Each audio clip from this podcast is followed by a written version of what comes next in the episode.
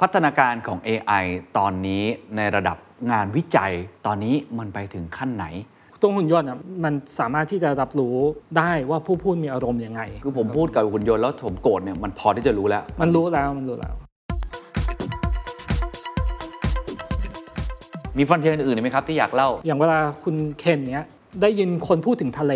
ได้ยินเสียงคลื่นเซาะฝั่ง เห็นภาพทะเล ได้กลิ่นทะเล ครับ มันโยงไปที่คอนเซปต์เดียวกันในหัวทำไม AI จะทำแบบนั้นไม่ได้ คนทั่วๆไป ผมว่าคุณผู้ฟังทุกคนด้วย ก็อยากมีชีวิตที่ดีขึ้น อำนวยความสะดวกตัวเองมากขึ้น หุ่นยนต์ก็น่าจะมาช่วยได้ แต่ว่าผมต้องถามตอบ AI ที่บอกว่ามันจะมาแย่งงานมนุษย์มาแทนที่มนุษย์เนี่ยมันแทนที่อะไรบ้างในมุมอาจารย์ งานที่ใช้มนุษย์ This is the Standard Podcast. The Secret Sauce. Executive Espresso. สวัสดีครับ ผมเคนนักคริน และนี่คือ The Secret Sauce Executive Espresso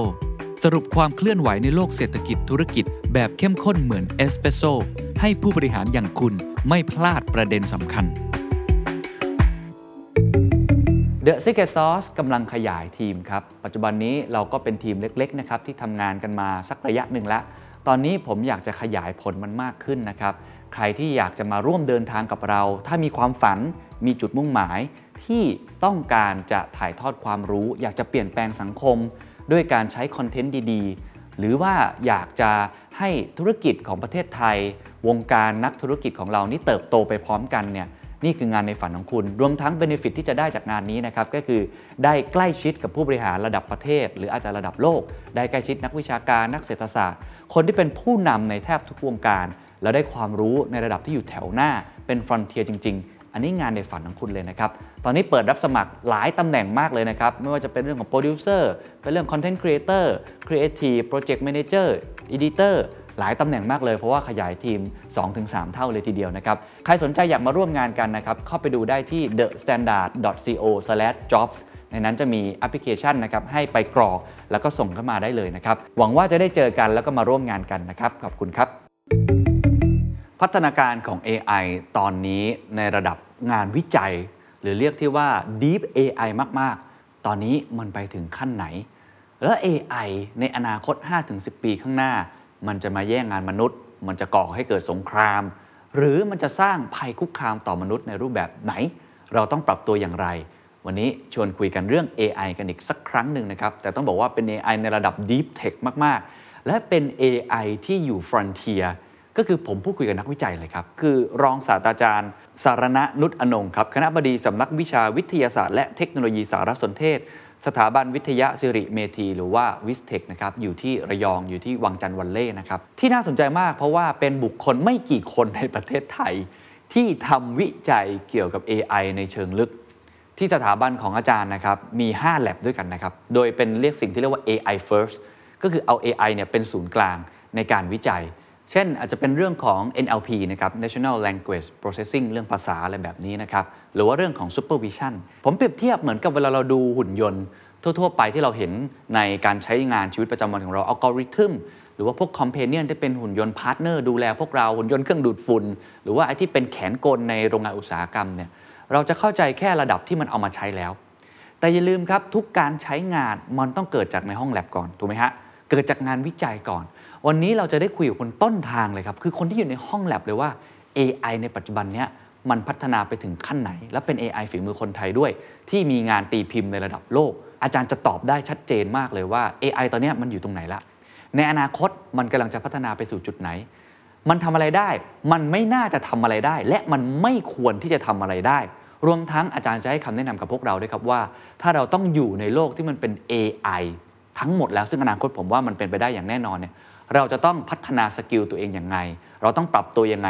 ให้อยู่ในโลกของ AI ได้อย่างมีความสุข แล้วก็เป็นผู้ชนะในโลกนี้ด้วยนะครับ ลองไปฟังครับ ปัจจุบันเนี้ย AI มันพัฒนาไปถึงไหนแล้วครับ แล้วในความหมายของอาจารย์เองเนี่ย ตอนนี้ความหมายมันเปลี่ยนไปไหมเรื่องของ AI งั้นผมขอเริ่มต้นจากคำจำกัดความได้ก่อนครับเนาะก่อนหน้านี้แล้วกันนะครับการที่มนุษย์จะย้ายงานที่ใช้คนคิดเนี่ยอืมไปไว้ที่เครื่องจักรเนี่ยมันเป็นเรื่องยาก AI เนี่ยมันมันเป็นเหมือนชุดของเครื่องมือของการย้ายความรับผิดชอบนะฮะทางทางด้านการคิดทางด้านการตัดสินใจเนี่ยจากมนุษย์ไปไว้ที่เครื่องจักร ทีเนี้ยปัญปัญหาของคำจำกัดความนี้ก็คือว่ามันเป็นคำจำจำกัดความที่เคลื่อนที่ไปเรื่อยอ่าจริงครับๆตามตามความคาดหวังของคนเนาะใช่ แล้วอย่างปัจจุบันนี้ครับมันไปถึงไหนแล้วครับ อาจจะเล่าเป็นไทม์ไลน์ก็ได้ครับว่าจาก rule-based มา แล้วมันพัฒนาการเป็นอะไรมาถึงปัจจุบัน จริงๆ ข้ามมาที่ concept ของ machine learning เลยแล้วกันครับนะคครัรับบผมก่อนหน้าเนี้ยคนยังถกเถียงกันอยู่ว่าเราใช้อะไรมาสร้างระบบอัตโนมัติของการตัดสินใจดีอืมสุดท้ายมาเนี่ยสิ่งที่คนยอมรับกันนะฮะว่าเป็นวิธีที่ effective ที่สุดนะฮะที่จะสร้าง AI เนี่ยก็คือการใช้ Data ครับมาให้ โมเดลมันเรียนรู้อืมเรียนเรียนรู้นะฮะแล้วพอโมเดลเรียนรู้ได้สักพักหนึ่งเนี่ยเราก็เอาโมเดลไป deploy ในสภาพแวดล้อมจริงช่วยคนตัดสินใจอืมนะครับครับผมอันนี้คือสิ่งที่เขาเรียกว่า machine learning อ่าซึ่งใช่ครับคือข้อมูลต้องเยอะมาก ๆ ถูกไหมฮะอ่าอันนี้อันอันนี้จริง ๆ เป็นคำถามที่ดีมาก ๆ อีกครับอันหนึ่งนะฮะคือ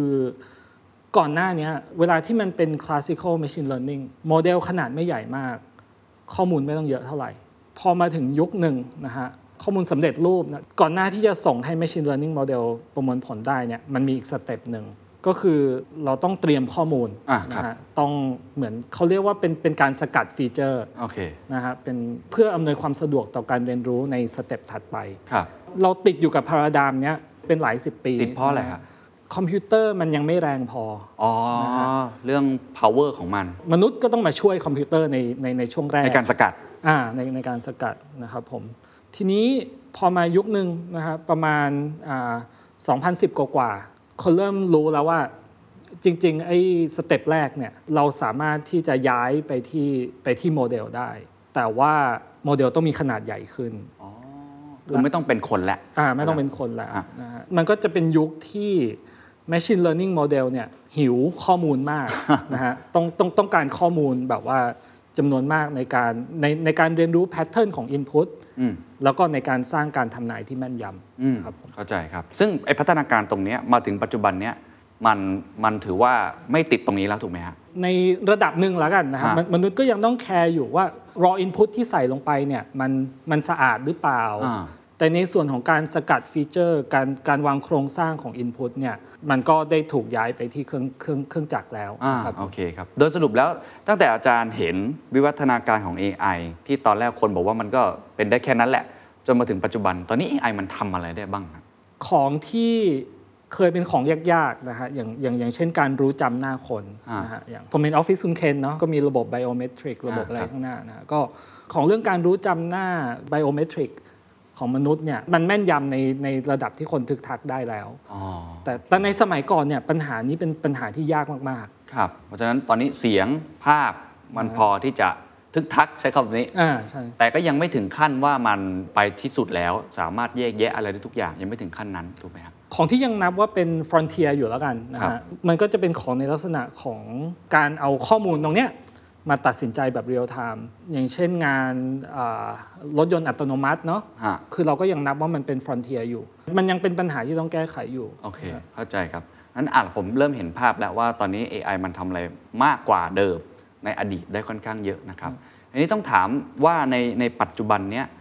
เอาอย่างนี้ก่อน basic ก็ได้ครับ เมื่อกี้เรามี concept เนาะมันมีกี่ประเภทเหรอครับ มันมีวิธีการเรียนรู้หลายระบบอืมวิธีที่เป็น classical เลย input เป็นแบบนี้ output เป็นแบบนี้ คุณเอาคู่ input output เนี่ยมาเยอะๆเลย ส่งให้โมเดลเรียนรู้ แล้วสักพักหนึ่งโมเดลจะเรียนรู้ pattern บอกว่าถ้า input หน้าตาอย่างเงี้ยฉันไม่เคยเห็นมาก่อนเลย output จะหน้าตาเป็นยังไงครับนะอันนี้ก็จะเรียกว่า supervised learning นะฮะ supervised learning ผมยกตัวอย่างอย่างนี้แล้วกันว่าถ้าเราอยากจะสร้างโมเดลแปลภาษา สมมุติเป็นภาษาไทยอังกฤษแล้วกัน เราก็สร้างคู่ประโยค จ้างนักแปลมาฮะแปลกัน สมมติเรามีประโยคภาษาไทยครับหนึ่งหมื่นประโยค จ้างนักแปลแปลหนึ่งหมื่นประโยคงานงานพวกนี้มันไม่ใช่งานเทคนิคอลเลย เป็นงานที่อาศัยความรู้มนุษย์ในการแปล เราก็สามารถที่จะส่งประโยคเหล่านี้ไปสร้างโมเดลได้นะครับผมอะจริงๆหนึ่งหมื่นอาจจะน้อยไป อาจจะอยู่ใน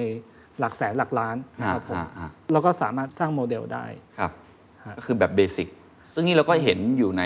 ผมไม่แน่ใจว่า เวลาใช้ Google Translate หรืออะไรต่างๆ อันนี้นับเป็นอย่างนั้นด้วยไหม Google Translate มีหลายมีหลายอัลกอริทึมที่มาช่วยนะครับครับผมแต่ว่าโดย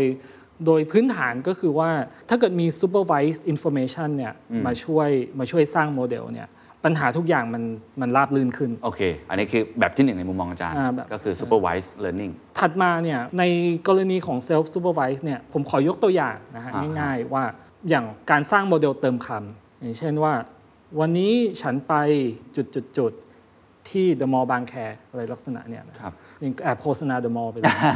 ไม่เป็นไรฮะไอ้ตรงจุดจุดจุดๆเนี่ยคนก็จะถามกันว่าเออมันเป็นคำว่าอะไรได้บ้างอืมนะฮะก็อาจจะเป็นคำว่ากินคำว่ารับประทาน หรืออะไรลักษณะเนี้ยนะฮะก็โมเดลลักษณะเนี้ยเราสามารถสร้างได้นะครับโดยที่ไม่ต้องมีมนุษย์มากำกับข้อมูล เพราะว่าตอนที่เรา train โมเดลอะเราสามารถที่จะละคำบางคำไว้ แล้วก็ให้โมเดลศึกษาว่าไอ้คำไอ้คำที่ละไว้เนี่ยมันมันมันควรเป็นคำว่าอะไร มันเป็น self supervision ก็คือตัวโมเดลเนี่ยกำกับตัวเอง อ๋อ โอเค ซึ่งอย่างอันแรกที่บอกว่าเป็นไอ้อะไรนะ supervised learning อ่าเราขึ้นมาอีกขั้นหนึ่งก็คือเป็น self self supervised อ๋อ learning โอเคแล้วแล้วมันจะรู้ได้ไงว่าคำตอบนั้นถูกหรือไม่ถูกอะตอนที่โมเดลเรียนรู้อะครับเราก็ส่ง text เต็มๆไป ในตัว input อะเราก็เราก็อาจจะเว้นไว้หนึ่งคำแล้วก็ให้โมเดลเรียนตัว output ที่เป็น text เต็มๆ อย่างในกรณีเนี้ยก็คือข้อมูลแบบเป็น raw data มาได้เลย ไม่ต้องให้ใครมากำกับข้อมูลก่อนเข้าใจแล้วซึ่งไอ้ขั้นที่ 2 ที่อาจารย์บอกเนี่ยมันมีประโยชน์ยังไงครับ ในหลาย ๆ กรณีนะฮะการจ้างนักกำกับข้อมูลครับมาทำงานเนี่ยมันเป็นเรื่องยากครับหรือว่าอาจจะมีราคาแพง ถ้าเกิดโมเดลสามารถเรียนรู้ pattern ของ Input ได้ด้วยตัวเองเนี่ยมันก็จะเป็นการประหยัดขนาดของข้อมูลที่ต้องใช้สร้างโมเดล โอเค เข้าใจแล้วก็คือทำแทนคนได้ อ่าใช่ ซึ่งอันนี้ก็จะเป็นถ้าเปรียบเทียบในอุตสาหกรรมอื่นๆก็มีงานลักษณะแบบนี้เต็มไปหมดเลย อันนี้เราพูดถึงภาษาใช่ไหมครับ ถ้าเป็นอุตสาหกรรมการแพทย์ล่ะครับ หรือว่าจะเป็นเรื่องคมนาคมอะไรเงี้ยที่คนพูดกันเยอะเนี่ย มันมันจะยกระดับยังไงครับผมยกตัวอย่างงานรูปภาพ ซึ่งงานรูปภาพมันมันมันก็ถูกไปใช้ทางการแพทย์ทางด้านการคมคมนาคมเยครัอะบเนาะ สมมติมีภาพหลาย ๆ ภาพแล้วกัน เราสามารถสร้างโมเดลที่เรียนรู้ว่าภาพ A เหมือนกับภาพ B หรือเปล่า สมัยก่อนนะครับเราก็ต้องใช้นักกำกับข้อมูลนะครับมาบอกว่าอันนี้เป็นรถยนต์เหมือนกันนะ อันนี้เป็นอะไรเหมือนกันนะครับเราเอา self อ่า supervised learning มามามาใช้นะครับผมเราก็สามารถที่จะสร้างโมเดลให้มันเรียนรู้นะครับว่าภาพ A เนี่ยมันต่างจากภาพ B นะ สามารถสร้างเป็นระบบ represent ข้อมูลด้วยด้วยตัวเองนะฮะครับว่าภาพที่เหมือนกันเนี่ยมันมันควรจะเป็นยังไง แล้วก็ภาพที่ต่างกันเนี่ยมันมันมันมันควรจะเป็นยังไง โดยที่มนุษย์ไม่ต้องมากำกับนะครับอ่าผมโอเคถัดขึ้นมาอีกครับ จากไอเซลซูเปอร์ไวนี่มีอะไรอีกไหมครับ จริง ๆ มันก็จะมีของที่คนยังไม่ได้ใช้ในอุตสาหกรรมเท่าใดนัก ก็จะเป็นพวกงานที่เรียกว่า reinforcement learning อ่าจะเป็นการสร้างเอเจนต์ที่ตัดสินใจเป็นสเต็ปอืม ในเริ่มตัดสินใจแล้วอ่าฮะคือการตัดสินใจหลาย ๆ อย่างเนี่ยมันไม่ได้จบแค่ขั้นตอนเดียว ยกตัวอย่างอย่างเช่น การเล่นหมากรุกอ่าอ่าคอรับย่างเงี้ยอันนี้อันนี้เขาเรียกว่าเอเจนต์เนาะก็ก็ก็คือเป็นเป็นเป็นเป็นตัวที่ act แทนมนุแทษย์นแล้วแทนอ่าสถ้าอย่างหมากหมากหมากรุกก็คือเป็นเป็นเป็นผู้เล่น อย่างในกรณีนี้เนี่ยเราก็จะเป็นการสร้างเอเจนต์นะครับที่เรียนรู้นะฮะว่าชุดของการกระทำชุดเนี้ยมันจะนำไปสู่รางวัลในอนาคต ถ้าเป็นในสถานะหมากรุกก็คือ ชนะอืมอย่างในกรณีของ AlphaGo นะอ่าฮะครับที่เล่นโกะอ่าจะเป็นการสร้าง reinforcement learning agent เนี่ยตัดสินใจเป็นชุดของการตัดสินใจอืมอืมนะครับการเอาสิ่งเนี้ยมาใช้ในโลกความจริง ต้องศึกษาเพิ่มอีกเยอะอ๋อนะฮะเพราะอะไรครับ ยกตัวอย่างหมากรุกในหนึ่งตาเนี่ยนะฮะชุดของการตัดสินใจที่มนุษย์สามารถทำได้เนี่ยอยู่ในหลักสิบผมเล่นโกไม่เป็น แต่ว่ามัน มันจะอยู่ในหลักเท่าไหร่อยู่ในหลักร้อยไหมฮะสำหรับอ่าคนที่เล่น ก็คือวิธีการที่จะเออเดินหมากอ่าในแต่ละอันใช่คครัรับบในโลกที่เป็นโลกเปิดเนี่ยการตัดสินใจมันมันหลากหลายกว่าอืมแล้วอินพุตที่เข้ามาเนี่ยก็มีความหลากหลายด้วย อ๋อ คือถ้าไม่ใช่ในโกะคือในเกมเนี่ยมันเป็นโลกปิด มันก็มีเท่านี้แหละอ่าอ่ามันเหมือนกับสมมุติว่าเราเล่นเกมโกะหรือเล่นจริง ๆ หมากรุกเนี่ยอ่าวิธีการที่จะเดินหมากเนี่ย มันก็มีไม่มากหรอก มันก็แล้วแต่ก็คูณยกกำลังไปใช่แต่ว่าใช่ถ้าเกิดว่าในโลกอื่น ๆ โลก commercialize ไปจริง ๆ เนี่ย ทางเลือกมันเยอะมาก เพราะฉะนั้นตอนนี้ก็เท่าที่ฟังก็เหมือนว่ามันฉลาดขึ้นเรื่อย ๆ ตั้งแต่อันแรกยังกำกับอะไรไม่ได้ ใส่ input อะไรเข้าไปกับ output อะไรเข้าไป เดี๋ยวมันเรียนรู้ของมันเองอ่าใช่ซึ่งมนุษย์ยังต้องเป็นคนกำกับอยู่ฮะแบบที่ 2 ก็คือมันจัดการเองได้แล้ว ซึ่งตอนเนี้ยผมเข้าใจว่าในหลาย ๆ อุตสาหกรรมใช้อันนี้อยู่แล้วอ่าใช่ไหมครับใช่ส่วนอันที่ 3 ก็คือแบบมันสามารถตัดสินใจแบบต่อเนื่องได้ด้วย อันนี้ใช่เรียกได้ว่าแทนคนแล้วนะฮะอันที่ 2 อาจารย์บอกแล้วว่าไอ้ระดับที่เป็น self supervised learning เนี่ยมันทำอะไรได้บ้าง ไปสู่ขั้นที่3เนี่ยทำไมมนุษย์ต้องไปสู่ขั้นนั้นต้องพัฒนามันไปสู่ขั้นนั้น มันจะเอามาใช้จริงในอุตสาหกรรมต่างๆเนี่ยมันเขาคาดหวังอะไรให้มันเกิดขึ้น ผมเข้าใจว่าน่าจะเป็นลักษณะเหมือนกับเหมือนดูหนังเรื่องเฮอครับ Hello, I'm here. Hi. Hi, I'm Samantha. คือคือผมผมเห็นผมเห็นเทรนด์นี้ก็คือเป็น partner เป็น companion ใช่ไหม AI เนี่ยชวนคุยเรา หรือว่าอาจจะเป็นหุ่นยนต์ที่ช่วยดูแลผู้สูงอายุ หรืออะไรต่างๆ แบบเนี้ยผมเข้าใจว่าเป้าหมายสูงสุดของมนุษย์อะเราเราต้องการไปถึงจุดนั้น ผมไม่แน่ใจว่าผมเข้าใจถูกหรือเปล่านะครับ แต่ในแง่ของวิชาการหรือในแง่ของคนที่ทำวิจัยอย่างอาจารย์เนี่ยอาจารย์มองว่าตอนเนี้ยมันมันไปถึงจุดนั้นได้ หรือยังแล้วมันใช้เวลาอีกนานเท่าไหร่อ๋อครับตอนตอนนี้ยังฮะยังก็ก็เป็นอ่าถ้าอย่างในกรณีเนี้ยเราเรากำลังพูดถึง chatbot ที่ทำตัวเป็น agent อ่าถูกครับ อย่างในกรณีของเรื่องเธอ ก็คือ chatbot ต้องการที่จะทำตัวเป็น companion ที่ดีครับ Morning. You have a meeting in five minutes. You want to try getting out of bed? You're too funny. okay, good. I'm funny. reward ก็อาจจะเป็นไม่รู้ดิอ่าขอบคุณว่าขอบคุณที่คุณทำตัวเป็นคอมเพนเนียนที่ดีอะไรเงี้ยอย่างในกรณีนี้เนี่ยการการสร้าง re- reinforcement learning agent ก็คือ ก็จะมีคำพูดหลาย ๆ อย่าง ใช่ไหมฮะ ที่ตัวที่ที่ตัวบอทพูด ซึ่งอาจจะไม่ได้รับ reward ทันทีในขณะนั้น อย่างในกรณีนี้ถ้าเราจะเอา re- reinforcement learning agent มาประยุกต์ใช้เนี่ยคงจะออกมาในลักษณะของแชทบอทที่ทำทำงานแบบมี strategy มากขึ้นอืมแล้วก็มีจุดประสงค์นะฮะหรืออาจจะเรียกได้ว่าเป็นหุ่นยนต์ที่ manipulate คนได้เก่งขึ้นครับครับซึ่งซึ่งฟังดูก็ค่อนข้างน่ากลัวฮะนะครับผมฮะใช่ฮะ แต่ก็ดูว่าคนเราต้องการจะพัฒนาไปถึงจุดนั้น ที่นี่เราเราอยู่ใกล้จุดนั้นหรือยังครับ เอาสเตจก็ได้อาจารย์บอกว่ากี่ปีครับอันนี้ตอบตอบยากได้ยากมากใช่ไหมเลฮะยนะครับผมอ่าคือถามถามว่ามันมีอะไรที่จะพาเราไปจุดนั้นบ้างอืมอะไรเงี้ยก็อย่างวิธีรับรู้การตอบสนองก็ก็คือเขาต้องเขาต้องรู้อารมณ์คนพูด สมมุติเราตั้งใจยั่วโมโหคนหนึ่งการที่เขาตอบกลับมาด้วยความโกรธเนี่ยมันเป็นรีวอร์ด ของเราใช่ไหมอ่าเข้าใจอันนี้เป็นตัวอย่างที่เป็นลบหน่อยนะครับผมคือเราก็ต้องเทรนให้อ่า AI มันเรียนรู้อ่าตอบสนองอารมณ์ได้ ใช่ฮะขอกลับไปตัวอย่างเรื่องเฮอแล้วกันครับก็ก็คือตัวหุ่นยนต์อะมันมันสามารถที่จะรับรู้ได้ว่าผู้พูดมีอารมณ์ยังไงอืมอะไรถูกฮะลักษณะเนี้ยนะครับผมพวกงานวิเคราะห์นะครับ รู้จำอารมณ์คนพูดอะไรลักษณะเนี้ยเราค่อนข้างก้าวหน้านะครับ แล้วก็ ทางทางทางแลบผมเนี่ยร่วมกับที่จุฬานะครับเราเราเราก็ได้ผลิตโมเดลนะฮะแล้วก็ผลิตชุดข้อมูลด้วยนะครับที่สามารถวิเคราะห์อารมณ์ของของของคนพูดได้คือผมพูดกับหุ่นยนต์แล้วผมโกรธเนี่ยมันพอที่จะรู้แล้ว มันรู้แล้วมันรู้แล้ว โอ้แต่นี่เป็นขั้นหนึ่ง แต่หลังจากนี้คงต้องมีอีกหลายขั้นตอนก่อนจะถึงไปจุดแบบหนังเรื่องเฮอได้นั้นในฐานะที่อาจารย์ทำทำวิจัยเนี่ยผมถามเพิ่มเติมว่า แสดงว่าตอนนี้นักวิจัยทั่วโลกรวมทั้งในประเทศไทยเองเนี่ย ที่กำลังทำ AI frontier คือพยายามขยับระดับไอ้ deep AI เนี่ยให้มันพัฒนาไปเรื่อยๆแล้วเดี๋ยวเอามา commercialize ทีหลังเนี่ยเราอยู่ที่จุดนี้อยู่ อยู่ในจุด reinforce learning ผมเข้าใจถูกไหมจริงๆ front frontier มันกว้างมากครับๆนะครับครับ reinforcement learning เป็นอย่างหนึ่งที่คนสนใจกัน อาจารย์ยกตัวอย่างได้ไหมครับ เอาผมไม่แน่ใจว่ามันมีกี่ฟอนเทียนะที่อาจารย์พอที่จะเห็นละกัน ในฐานะคนฟังละกัน ผมคิดว่าคนจะตื่นเต้น หรือว่าอาจจะอย่างน้อยสนใจ ในฟรอนเทียที่มันกระทบกับธุรกิจ หรืออ่ากระทบกับการทำงานของผมที่ผมจะตกงานแล้วอะสมมติมันมีฟรอนเทียบางอย่างบอกว่าไม่รู้อาจารย์วิจัยอะไรนะครับ แต่ทำให้มีผมแทนและเป็นอวตารมานั่งสื่อสารแทน ถามคำถามสัมภาษณ์แทนผมอย่างเงี้ยหรือในอุตสาหกรรมอื่น ๆ อะไรเงี้ยอาจารย์ยกตัวอย่างเป็นฟรอนเทียว่าตอนนี้มันไปถึงขั้นไหน พูดถึงใน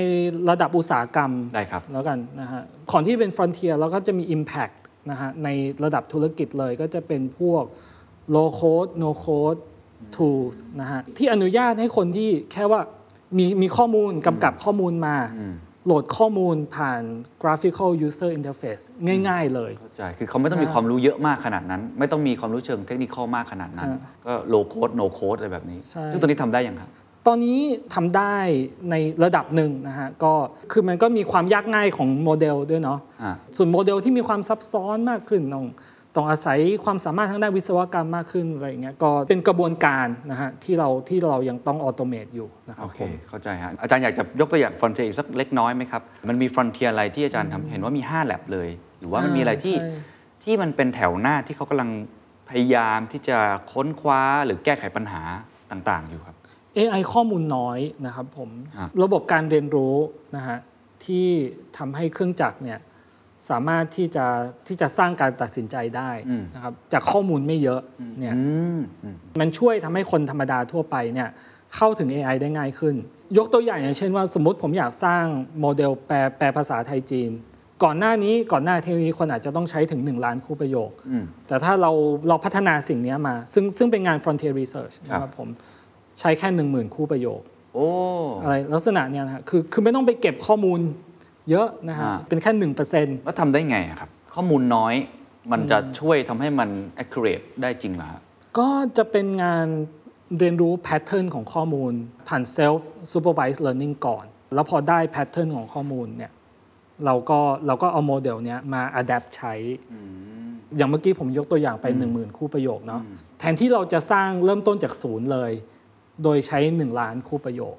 ผมอ่าน AI Super Power ของคุณไคฟูรี่ก็บอกว่า จีนเนี่ยได้ได้เปรียบอืมสหรัฐมาก เพราะว่าข้อมูลมหาศาล ไม่ใช่แค่ข้อมูลจากประชากรมหาศาลอย่างเดียว ยังเรื่อง Data Privacy ต่างๆเนี่ยก็ไม่ได้เข้มงวดมาก คือพยายามล้วงเข้าไป เพราะฉะนั้น AI ของจีนก็เลยเรียนรู้ได้อย่างรวดเร็วมาก แต่ไอ้ frontier ของอาจารย์เนี่ยมันกำลังจะพูดอีกมุมหนึ่งนะ ว่าใช่ไม่จำเป็นที่จะต้องมีข้อมูลเยอะขนาดนั้น แล้วข้อมูลไม่เยอะแล้วมันเรียนรู้ได้ยังไง แล้วมันจะสู้กับไอ้ข้อมูลระดับสมมติประเทศจีนพันล้านคนกับของเรา 60 กว่าล้านคนเนี่ย จะจำหน้าเอาสมมตินะฮะมันจะสู้กับไอ้ข้อมูลเยอะๆอย่างนั้นได้ยังไงอะไอ้ frontier นี่มันกำลังพยายามทำอะไรกลไกของมันคืออะไรฮะมันคือการเรียนรู้ pattern ข้อมูลจากในตัวข้อมูลเองก่อน อย่างกราฟอย่างเงี้ยสารเคมี CO2 อย่างเงี้ยแล้วก็แล้วก็ represent เป็นกราฟของอาตัว C คาร์บอนใช่ไหมฮะแล้วก็แล้วก็ออกซิเจนสองอัน ดูด้วยตามนุษย์เนี่ยเราเราสามารถบอกได้นะฮะว่าสารเคมีอันเนี้ยหน้าตาเหมือนกับอันนี้ อ่าใช่ด้วยกราฟนะฮะอ่าประสบการณ์เราอ่าความรู้เราสัญชาตญาณอ่าเราที่มันบอก คือมันมีวิธีวัดความเหมือน ในกรณีนี้เนี่ยเราเราไม่ต้องไปเข้าแล็บเก็บค่าอะไร จริง ๆ เรามีสูตรคำนวณที่สามารถใช้คอมพิวเตอร์คำนวณได้เลยโอเคเราส่งโมเดลไปเรียนรู้ก่อน ว่าอันนี้เหมือนกับอันนี้นะอ๋ออัอันนี้ต่างจากอันนี้เท่านี้พอเราสร้างโมเดลที่เรียนรู้ pattern ของของชุดของสารเคมีแล้วว่า ว่าอะไรเหมือนกับอะไรอะไรไม่เหมือนกับอะไรอืม เราก็เอามา apply กับ sample 70 sample นั้นนะอ๋อเข้าใจเพื่อแล้วที่จะเรียนรู้เพราะงานของเราก็คือทำแพทเทิร์นอ่าให้มันช่มันแม่นยำที่สุดก่อน ใช่ครับ ก่อนที่จะอ่าไปสอนไอ้เจ้าตัว AI ซึ่งจะต่างจากแบบเดิมฮะที่ใช้ข้อมูลเยอะ ๆ อย่างนี้ก็ไม่เกี่ยวแล้วสิครับว่าเราต้องมีข้อมูลเยอะหลังจากนี้ AI ก็สามารถฉลาดได้ถ้าเราสามารถที่จะไอพลิกโฉมไอตัว Frontier ตัวนี้ได้ครับ การมีข้อมูลเยอะมันได้เปรียบละฮะอ่าโอเคาการมีข้อมูลที่สะอาดและเยอะ ได้อ่าจริงได้เปรียบกว่านะครับโอเคการมี AI โมเดลที่ไม่ต้องใช้ข้อมูลเยอะข้อมูลเยอะ ก็เป็นความได้เปรียบอีกชนิดหนึ่งอืมเราก็ทำวิจัยเพื่อเก็บความได้เปรียบไว้เป็นชุดเครื่องมือเราอะแล้วก็เราก็เอาไว้ใช้ในสถานการณ์ต่างแล้วถ้าเกิดทุกคนนะครับใช้ได้พร้อมกันหมดเลยอ่าข้อมูลก็เยอะด้วย คลีนก็ดีด้วย โมเดลที่ดีด้วยก็ยิ่งได้เปรียบใหญ่ๆเลใช่ยใช่ AI ก็จะฉลาดได้เร็วมากขึ้น ใช่ครับอ่าผมเข้าใจละ มี frontier อื่นๆอีกไหมครับที่อยากเล่า มีอะไรที่ ในสถาบัน VISTEC กำลังทำแล้วก็น่าจะมีประโยชน์กับคุณผู้ฟังว่าจะได้เห็นภาพ ของที่มันเป็น frontier ไปอีกเนี่ยก็คือผมยกตัวอย่างอย่างนี้แล้วกันเนาะคือ อย่างเวลาคุณเคนเนี้ยได้ยินคนพูดถึงทะเล ครับครับได้ยินเสียงคลื่นเซาะฝั่ง เห็นภาพทะเลได้กลิ่นทะเล ครับ มันโยงไปที่ concept เดียวกัน ในหัว ใช่ ใช่ไหมฮะ ใช่ นี่ผมนึกถึงแล้วเนี่ยตอนเนี้ยอะอย่างบางทีเราพูดคำว่าทะเลคนได้คนได้กลิ่นทะเลด้วยอ่าในลักษณะเนี้ยนี่นะครับผมนึกถึงซีฟู้ดแล้วเนี่ยอ่าใช่ทำไม AI จะทำแบบนั้นไม่ได้ใช่ไหมฮะอืมข้อมูลภาพ ข้อมูลเสียง ข้อมูลตัวหนังสือเนี่ยทำไมเราถึงจะโยงไปที่ไปที่หนึ่งไปไปไปที่หนึ่ง representation ไม่ได้ ซึ่งตอนนี้มันยังทำไม่ได้ อันนี้เป็น frontier นะฮะอ๋อก็ ของที่คนทำได้ค่อนข้างดีแล้วนะฮะแล้วก็เราแล้วเราจะเริ่มเห็นเรื่อยๆนะครับก็คือข้อมูลภาษานะครับกับข้อมูลภาพอ่าเริ่ม sync กันใช่เพราะว่าเราเห็นมี Google Search ด้วย Image อะไรต่างๆมันเริ่ม sync กันแล้วอ่าใช่อ่าหรือว่าให้อ่าเอาภาพมาเอาให้คอมพิวเตอร์ช่วยแคปชั่นให้หน่อย หรือว่าระบบช่วยเหลือคนพิการ เวลาหันหน้าไปทางไหนก็มีเสียงอธิบายว่าสิ่งสิ่งที่อยู่ข้างหน้ามันคืออะไรอะไรแบบนี้คือ คือเป็นระบบ AI ที่ทำงานในหลายโหมดได้ในเวลาเดียวกันอ่าครับผเข้าม ใจครับ ซึ่งถ้าเกิดว่าไปถึงจุดนั้นจริง ทั้งภาพทั้งเสียง ทั้งข้อความ หรืออนาคตอาจจะกลิ่นอะไรทั้งหมดแล้วเนี่ยฮะ มันจะไปใช้ประโยชน์อะไรครับ เท่าที่เห็น ยกตัวอย่างอย่างเมื่อกี้นะคะก็คืออย่างผู้พิการนะครับที่ที่ขาด sense ใด sense หนึ่งไปเนี่ยเราสามารถเอาเอาเอาอีก sense หนึ่งมาทดแทนได้อ่าผู้พิการทางสายตานะครับครับผมเราสามารถที่จะ เอาเสียงมาทดแทนได้ เพราะว่ามันมันมีการ transfer ไปมา คือเรามี concept อยู่ตรงกลาง ครับ แล้วเราสามารถที่จะ transfer ไปมาได้ อืมเข้าใจมันก็จะทำงานได้แบบเต็มศักยภาพฮะเหมือนคนเข้าไปเรื่อยใช่ ๆนะฮะอะผมเห็นฟรอนเทียหลากหลายรูปแบบแล้ว เดี๋ยวมันจะลึกไปมากกว่านี้นะฮะ โอกาสสุดท้ายครับของคนที่อยากรับชมงานฟอรัมแห่งปีนะครับ The Standard Economic Forum 2021 นะครับที่จบลงไปแล้วปลายเดือนพฤศจิกายนที่ผ่านมา ตอนนี้เปิดขายบัตรย้อนหลังนะครับ 50 สปีกเกอร์ชั้นนำ 20 กว่าเวที ที่เป็นโอกาสในเชิงธุรกิจ โอกาสในเชิงทำงาน แล้วก็เรื่องของธีมในการปฏิรูปตัวเอง เพื่อก้าวเข้าสู่อนาคตหลังจากนี้นะครับ ใครสนใจครับไปซื้อบัตรได้ที่ Thaiticketmajor นะครับบัตรราคา 3,900 บาท สามารถรับชมย้อนหลังได้ถึงวันที่ 28 กุมภาพันธ์ครับ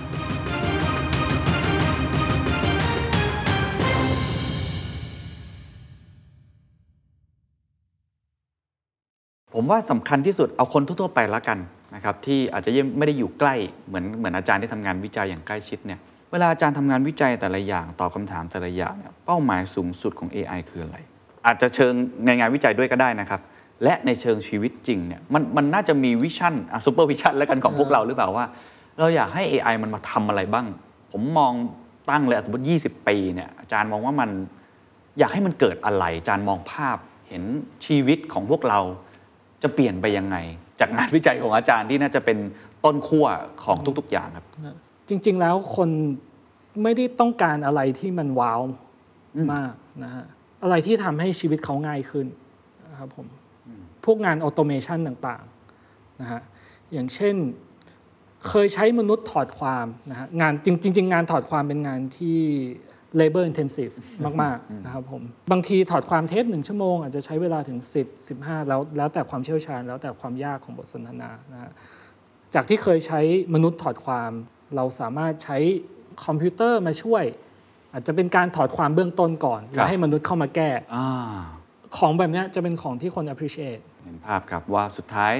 คนทั่วๆไป ผมว่าคุณผู้ฟังทุกคนด้วย ก็อยากมีชีวิตที่ดีขึ้นอำนวยความสะดวกตัวเองมากขึ้น หุ่นยนต์ก็น่าจะมาช่วยได้ครับแต่ว่าผมต้องถามต่อเพราะไหนๆคุยกับอาจารย์ที่ทำงานวิจัยอย่างใกล้ชิดแล้วเนี่ยเท่าที่อาจารย์ทำอยู่เนี่ยไปจนสุดขอบ เอาที่อาจารย์เห็นแล้วกันนะฮะในตอนนี้เนี่ย มันจะเข้ามาอำนวยความสะดวกชีวิตเราถึงขนาดไหนกันอายกตัวอย่างเช่นการถอดเทปถอดความเมื่อกี้นะครับ พูดในมุมนี้ก็ดูดีใช่ไหมเราพูดมาปุ๊บแล้วมันถอดให้ ซึ่งผมต้องการมากนะอาจารย์เออแต่ว่าในอนาคตถ้ามันเก่งขึ้นไปเรื่อยๆเนี่ยเฮ้ยมันแย่งงานเราได้เดี๋ยวนะถูกไหมครับสิ่งที่บอกมันอาจจะกลายเป็นพิธีกรแทนผมถ้าเกิดมันเก่งไปเรื่อยๆ ถ้าเราคิดแบบเหมือนหนังไซไฟซึ่งผมก็ผมก็เชื่อว่ามนุษย์ก็คงจะพัฒนาไปเรื่อยๆ ไปถึงจุดนั้นเหมือนกันเนี่ยนี่คำถามสำคัญก็คือว่าอาจารย์มองว่า ไอการพัฒนาไปถึงจุดนั้นในตอนนี้เนี่ยมันมีเลเวลเป็นยังไงอะสเต็ปไปถึงจุดนั้น 20ที่ผมลองตั้งเล่นๆว่า 20ปีข้างหน้านะมันมีโอกาสจะไปถึงจุดนั้นมากน้อยแค่ไหน อะไรทำให้ไปถึงอะไรทำให้ไปไม่ถึง ก็อันนี้ขอบอกก่อนว่างานคุณเคนยังปลอดภัยนะครับฮะอย่างบทสนทนาลักษณะเนี้ยมันเป็นการ strategize ชุดคำถามเนาะว่าเออถ้าเราเราควรจะถามเรียงกันอย่างนี้ แต่ถ้าแขกมาตอบไม่ตรงอืมตอบไม่ ตามที่เราวางแผนไว้เราจะเราจะปรับเปลี่ยนยังไงอะไรอันนี้ยังเป็นมนุษย์อยู่งานงานงานลักษณะนี้มนุษย์ยังทำได้ดีกว่านะครับผมแต่แน่นอนนะฮะว่าในกรณีของการถามตอบงานการอะไรอย่างเงี้ยเราเราเราสามารถใช้สิ่งที่ผมแนะนำไปเมื่อกี้ว่ามันเป็นงานลักษณะของ recommendation system นะฮะว่าถ้าแขกโปรไฟล์มาแบบนี้คำถามลักษณะเนี้ยที่เคยถามไปก่อนหน้าเนี้ยอ่าคนดูชอบกันอืมอะ เราสามารถเก็บข้อมูลเชิงเชิงสถิตินี้ไว้ได้ แล้วก็สามารถสร้างระบบแนะนำคำถาม เพื่อมาช่วยให้ชีวิตคุณเคนเนี่ยง่ายง่ายง่ายขึ้นนะฮะครับครับพูดถึงเรื่องการแย่งงานแล้วกันนะคครัรับบผมเอ่อเทคโนโลยีทุกๆ เทคโนโลยีเนี่ยมันมาเปลี่ยนแลนด์สเคปของลักษณะงานอยู่แล้วอืมถูกครับนะครับผมยกตัวอย่างอย่างเช่น เวลาเรามีเครื่องยนต์แก๊สโซลีน มันก็มาทดแทนม้า ใช่ใช่ไหมฮะ แต่ว่าคนที่ทำรถม้าขายอะครับเขาก็ยังมีโอกาสที่จะทำเงินจากเครื่องยนต์แก๊สโซลีนอ๋อ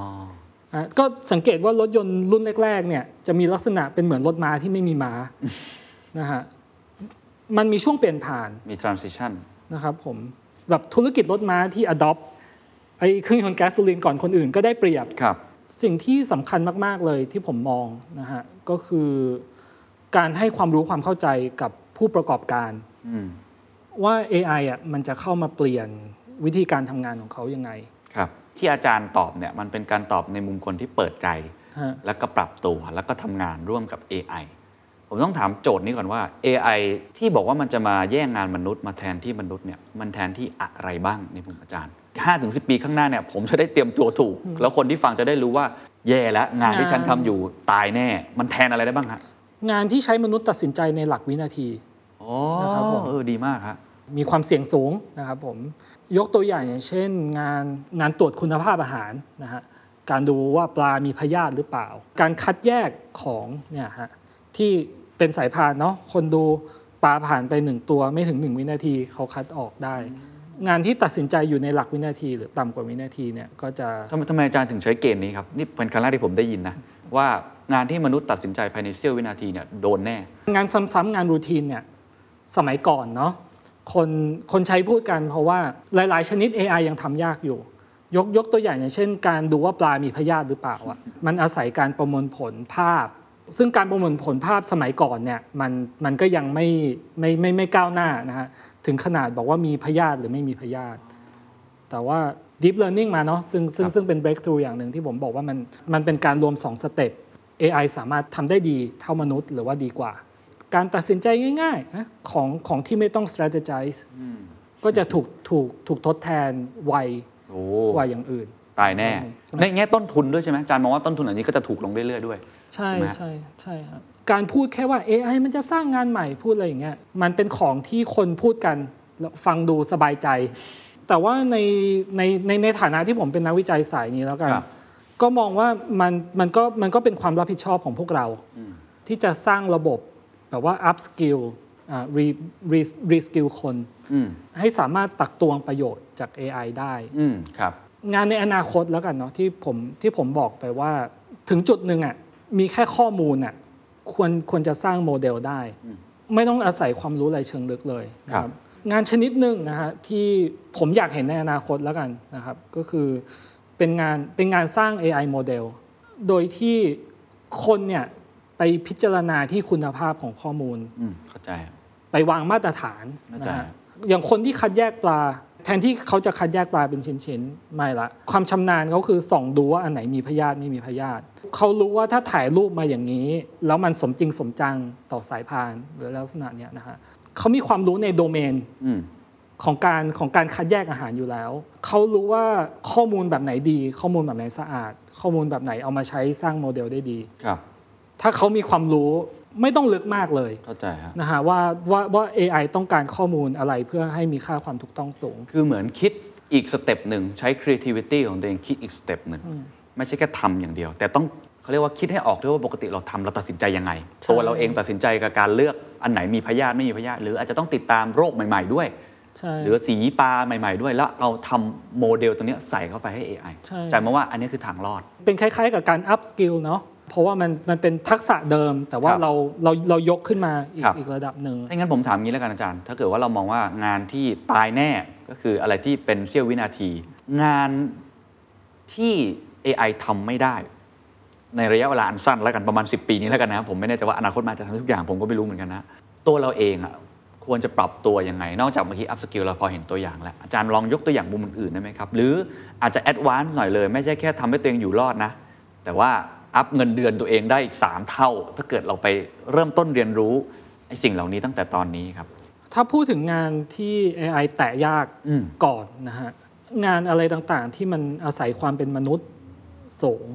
เวลาเราไปโรงพยาบาลอย่างเงี้ยครับคือหน้าที่ของพยาบาลหลายหลายคนอาจจะมองว่ามันเป็นงานเทคนิค ให้น้ำเกลือให้อะไรอะไรวัดเงี้ยความดันฉีดยาอะไรว่าไปอ่าโอเค งานเนี้ยเป็นงานที่หุ่นยนต์ คนอาจจะมองว่ามาทดแทนได้ครับนะคครัรับบ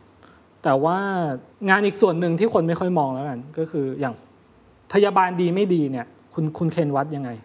อืมผมว่าก็ service mindใช่ ความเป็นมนุษย์ ฟังเราหรือเปล่า empathy เราหรือเปล่า บริการเราใส่ใจหรือเปล่าอาจารย์จะมองหมายความว่าอย่างนั้นเขา interact กับเราเหมือนเหมือนจากจากจากมนุษย์หนึ่งท่านมากับมนุษย์หนึ่งท่าน ไม่ใช่จากมนุษย์กับหุ่นยนต์อะไรใช่แบบนั้นฮะ พวกงานพยาบาลนะครับผมหรือว่างานงานอะไรที่เกี่ยวกับการดูแลการงานเลี้ยงเด็กอะไรอะไรลักษณะเนี้ยนะครับ ก็จะเป็นของที่เราคงไม่อยากจะอยู่ในสังคมที่พาเอาหุ่นยนต์มาทดแทนทันทีนะครับผมจากที่เราเคยใช้พยาบาลสองสามคนยกคนไข้หนึ่งท่านนะฮะพยาบาลท่านนี้มากับหุ่นยนต์ ช่วยยกคนไข้อะไรเงี้ยคือคือในงานงานกล้ามเนื้องาน หุ่นยนต์อะไรเงี้ยฟังก์ชันมากๆอะก็ก็ก็ก็ยกไปให้หุ่นยนต์เข้าใจแต่ว่าการแสดงความห่วงใยเอ่อคุณลุงเป็นยังไงบ้างคะอะไรอย่างเงี้ยหรือคุณลุงเป็นอะไรบ้างครับ อะไรลักลักษณะเข้าเนี้ใจยะรับความเป็นมนุษย์นั้นงานในไม่ว่าจะประเภทไหนก็ตามที สิ่งที่คุณต้องคิดก็คือความเป็นมนุษย์อืมให้เยอะมากขึ้น แต่ก่อนเนี่ยอาจจะดูธรรมดา หลังจากนี้มันอาจจะเป็นสิ่งที่ค่อนข้างมีค่าอันอันถามเพิ่มเติมครับนะฮะที่อาจารย์ก็ทำงานร่วมกับสถาบันการศึกษาอื่น ๆ ด้วยเนาะคนพูดกันเยอะเรื่อง skill set หลังจากนี้ ที่จะทำให้เราอยู่รอดได้ หนึ่งในนั้นคือความเป็นมนุษย์อะผมเห็นละซึ่งมันก็มีอีกหลาย skill ที่อยู่ในร่มของความเป็นมนุษย์เนี่ยอาจารย์มองว่ามีอะไรอีก ถ้าจะบอกกับคุณผู้ฟังทุกท่านที่ไม่ไหวแล้ว ฉันต้องไป upskill reskill อะไรเพิ่มเนี่ยอะไรที่ทำให้เราสามารถที่จะอยู่รอดได้ แล้วก็อยู่ร่วมกับหุ่นยนต์ได้ในโลกอนาคตครับ อันนี้ผมขอแยกเป็นสองฝั่งแล้วกันเนาะคือว่าผู้ที่พัฒนาเทคโนโลยีเนี่ยเราต้องการเยอะขึ้นแน่ๆ วิชาในพวก STEM พวกเนี้ยนะครับ Science Technology Engineering Mathematics พวกเนี้ยถ้าฝึกตั้งแต่เด็กเนี่ยมันมันก็ได้เปรียบ ถ้าอยากมาสายพัฒนา AI เนาะก็ควรจะให้ความสนใจครับผมเรียกสิ่งนี้ว่า hard skill เนาะอืมผมเรียกว่าเป็น core technology people แล้วกัน คนที่จะ adopt เอาเทคโนโลยีเหล่านี้ไปใช้เนี่ยครับครับก็จะต้องมีความรู้เทคโนโลยีในระดับของการสร้างประโยชน์เข้าใจนะฮะไม่ใช่แค่ user อ่าเข้าใจว่าเทคโนโลยีเหล่านี้จะ สามารถเอาไปสร้าง value chain ใหม่ได้ยังไง อ่าจริงครับฮะเราก็คงต้องการคนพวกเนี้ยครับมามาสร้างเครื่องมือ ครับ สร้าง value chain ใหม่ๆนะครับผมมาทดลองโมเดลธุรกิจใหม่ๆ ก็จะเป็นความได้เปรียบอย่างหนึ่งอืมนะฮะ ถ้าคุณเข้าใจมันฮะในในระดับที่ไม่ใช่แค่ user อ่าแต่ว่าเข้าใจว่าจะต่อยอดเป็นครับ สร้าง value chain ใหม่ ๆ ได้ ในฐานะ user แล้วกันสมมุติเรามีธุรกิจอะไรที่มันที่มันรันอยู่แล้ว แล้ว core business ของเราไม่ใช่ AI อะ เราก็ operate ในฐานะ end user ได้ ก็คือเอาเครื่องมือต่างๆ มาเพิ่มประสิทธิภาพของธุรกิจของเรา อาจารย์มองว่าจำเป็นไหมว่าทุกธุรกิจต้องใช้ AI ถ้าเรามองว่า AI เป็นระบบที่ช่วยตัดสินใจให้ดีขึ้นแล้วกันนะฮะทุกๆ การดำเนินธุรกิจมีการตัดสินใจตลอด ดังนั้นมันเป็นสิ่งที่หลีกเลี่ยงไม่ได้ ถ้าเราอยากจะรักษาศักยภาพทางการแข่งขันไว้อืม นะครับผม ครับ แล้ว soft skill อื่นๆนะครับอาจารย์มีคำแนะนำเมื่อกี้ hard skill และความเข้าใจเชิงเทคโนโลยีและ soft skill อะไรที่ทำให้เราชนะ หรือว่ายังยืนอยู่ได้ในโลกที่มันเป็น AI ทั้งหมดแล้วครับ เมื่อกี้ผมแบ่งคนเป็น 3 ชนิด มันจะมี interface point ใช่ไหมชนิดแรกไปชนิดชนิดที่ 2 ชนิดที่ 2 ไปชนิดที่ 3 ชนิดแรกไปชนิดที่2เนี่ยเครื่องมือทางเทคนิคที่เราผลิตมาเนี่ยผู้ที่เอาไปสร้าง value chain น่ะสามารถเอาไปเอาไปหาเงินได้จริง ๆ หรือเปล่าจริงครับอย่างในกรณีเนี้ยนะครับมันก็จะเป็นในลักษณะของการของการสื่อสารอืมของการรับฟัง ของการทำงานร่วมกับคนที่ไม่ได้เป็นเทคนิคอลเบอร์เดียวกับเราอืมอืมอืมเอมพัตตีก็เป็นส่วนหนึ่งอาของที่หลาย ๆ ท่านอาจจะขาดในในในในในสายแบบว่า hard science นะครับอย่าง project management อย่างเงี้ยเราจะสร้างผลิตภัณฑ์หนึ่งอัน เราจะเราจะ manage stakeholder ยังไง เราจะ manage requirements ยังไง ถ้าเกิดของที่เราผลิตไปแล้ว user บอกว่าใช้ไม่ได้เลย คุณไปแก้ เราจะกำหนดความคาดหวังยังไงอะไรเงี้ยการเอา AI ของที่มันอยู่ในระดับวิชาการระดับเทคนิคอลออกไปสู่โลกความจริงออกไปสู่ระดับประโยชน์ใช้สอยเนี่ยมันต้องการการสื่อสารหลายจุด การ manage expectation การ manage คุณภาพของผลิตภัณฑ์การ manage อะไรเงี้ยฮะจะจะช่วยทำให้ pipeline ตรงเนี้ยมันราบรื่นนะครับผมเข้าใจครับ เป็นเหมือนคอนเน c เตอร์อ่าเชื่อมต่อสิ่งต่างๆ ที่เกิดขึ้นในโลกฝั่งห้องแลบหรือว่าอาจจะในเอ่อ value chain ใหม่ๆ แล้ว ไปสู่ผู้บริโภคหรือว่า stakeholder ก็น่าจะเป็นอีกรูปแบบงานหนึ่งที่จำเป็นอย่างยิ่ง แล้วก็ AI หุ่นยนต์ก็อาจจะยังทำได้ไม่ดีเท่า เพราะว่าเขาอาจจะไม่รู้จักมนุษย์ใช่เท่ากับมนุษย์รู้จักด้วยกันเองนะครับช่วงท้ายแล้วกันนะครับอาจารย์ผมยังไงก็ต้องคุยเรื่องนี้ เพราะว่าหนังไซไฟทุกเรื่องเนี่ยไม่มีพูดด้านบวกอย่างเดียว พอพูดด้านบวกของ AI แล้วเนี่ยมันจะตบกลับมาด้านลบค่อนข้างเยอะ เมื่อกี้เราพูดแค่แย่งงาน แต่เราก็เห็นด้านลบอื่น ๆ มากมาย หนังคลาสสิกอย่างของแซลลี่คูบิกนี่ก็ชัดเจนว่าโอ้โหหลังจากนั้นมันจะขึ้นมา เป็นที่เรียกว่าเครื่องจักรนะในการสังหารมนุษย์หรือเปล่า หรือว่าหนังอื่นอะไรก็เต็มไปหมดเลยอะไรแบบนี้นะฮะหรือว่าในแง่ของศิลธรรมของ AI เองก็ผมเข้าใจว่าตอนนี้เรียนมีเรียนกันในมหาวิทยาลัยค่อนข้างเยอะและในต่างประเทศ ถกเถียงกันว่าถ้ามันเป็นรถยนต์ไร้คนขับเนี่ยมันจะชนบัวชนเด็ก หรือจะชนคนแก่อะไรอย่างเงี้ยคือคือผมก็เคยได้ถกเถียงเรื่องพวกนี้พอสมควรนะครับตอนนี้ด้านด a r k กไซด์ของ AI มีอะไรบ้างที่ต้องกังวล ภาพยนตร์เนี่ยที่ดึงมาให้ผมเรียนทางด้าน computer science ก็ก็ก็เป็นหนังที่แบบทางด้านมืดของ AI นะเอ่อ Ter- Terminator ทั้งหนึ่งทั้งสองนะก็ดูแล้วก็มีความรู้สึกว่าเออมันใช่เทคโนโลยีพวกเนี้ยมันน่าพิศวงเนาะแต่ว่าก็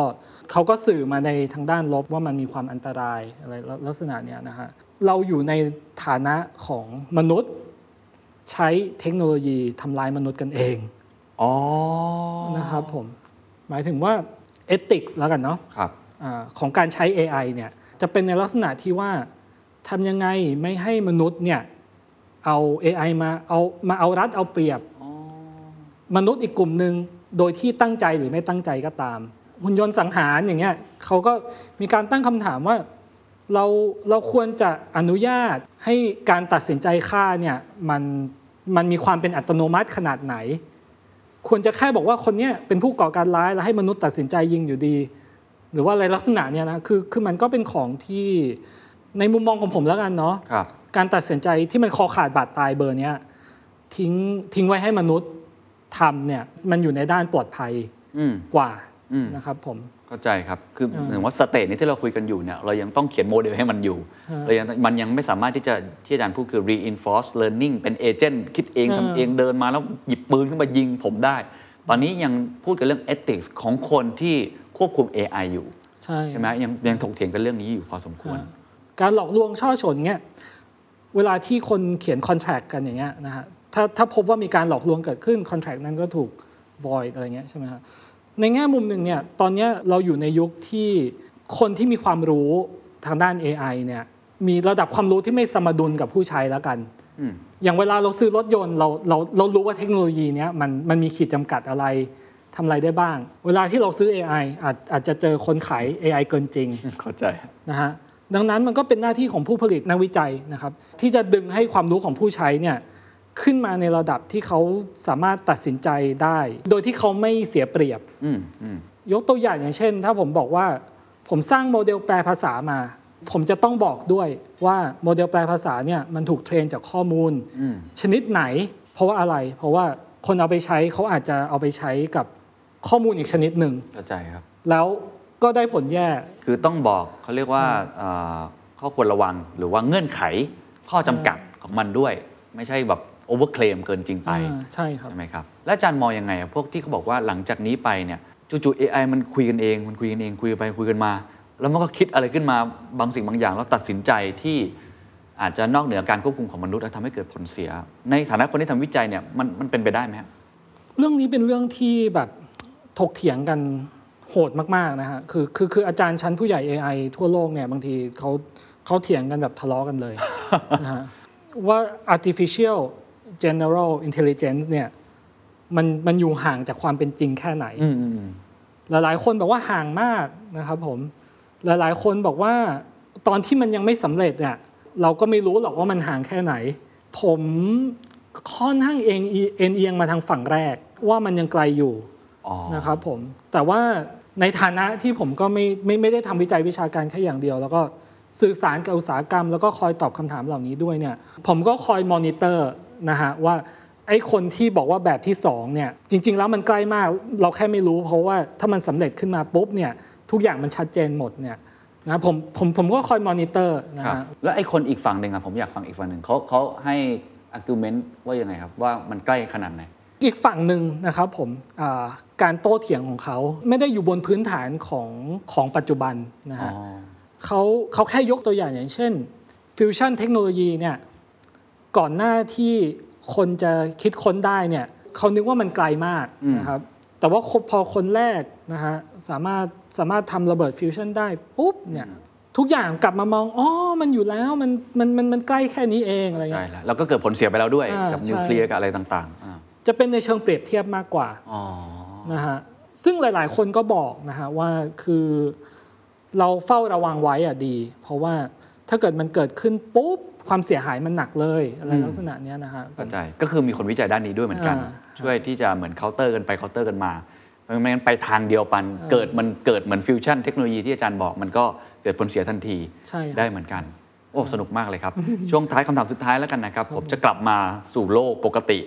ที่เรากำลังคุยกันอยู่นะครับ ผมว่าคนทำงานหลาย ๆ ท่านเนี่ยก็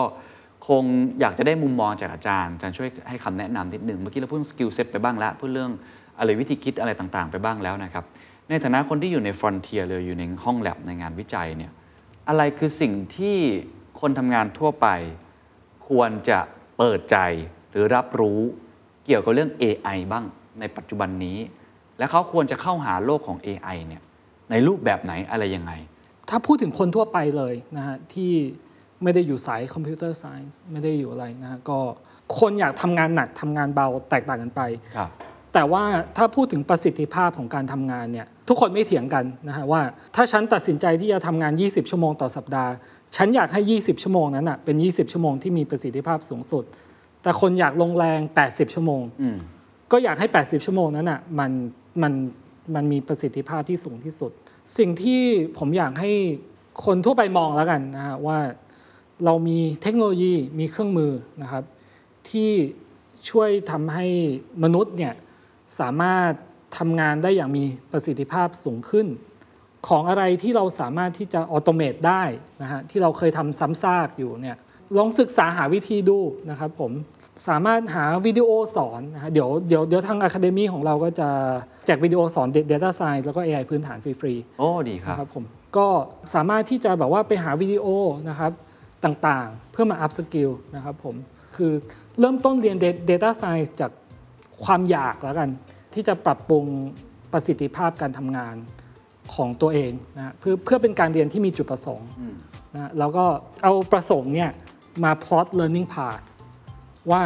ฉันต้องเรียนอันนี้ก่อนอันนี้ก่อนอันนี้ก่อน เราก็จะเรียนแบบมี motivation นะครับ จะได้สนุกหน่อยนะฮะฮะมีเป้าหมายหน่อย แล้วก็ค่อย ๆ สร้างเส้นทางไป ใช่คโอ้รับความรู้ตอนนี้มันเปลี่ยนไปตลอดเวลา ใช่คแล้รับ วก็หวังว่าถ้ามีอะไรอัปเดตนะครับ อาจารย์คงจะมาเล่าสู่กันฟังกันอีกครั้งหนึ่งครับผมครับ โลกนี้มันกว้างจริงๆฮะแล้วก็เปลี่ยนแปลงเร็วมาก วันนี้ขอบคุณมากนะครับ ครับ ขอบคุณครับ สวัสดีครับ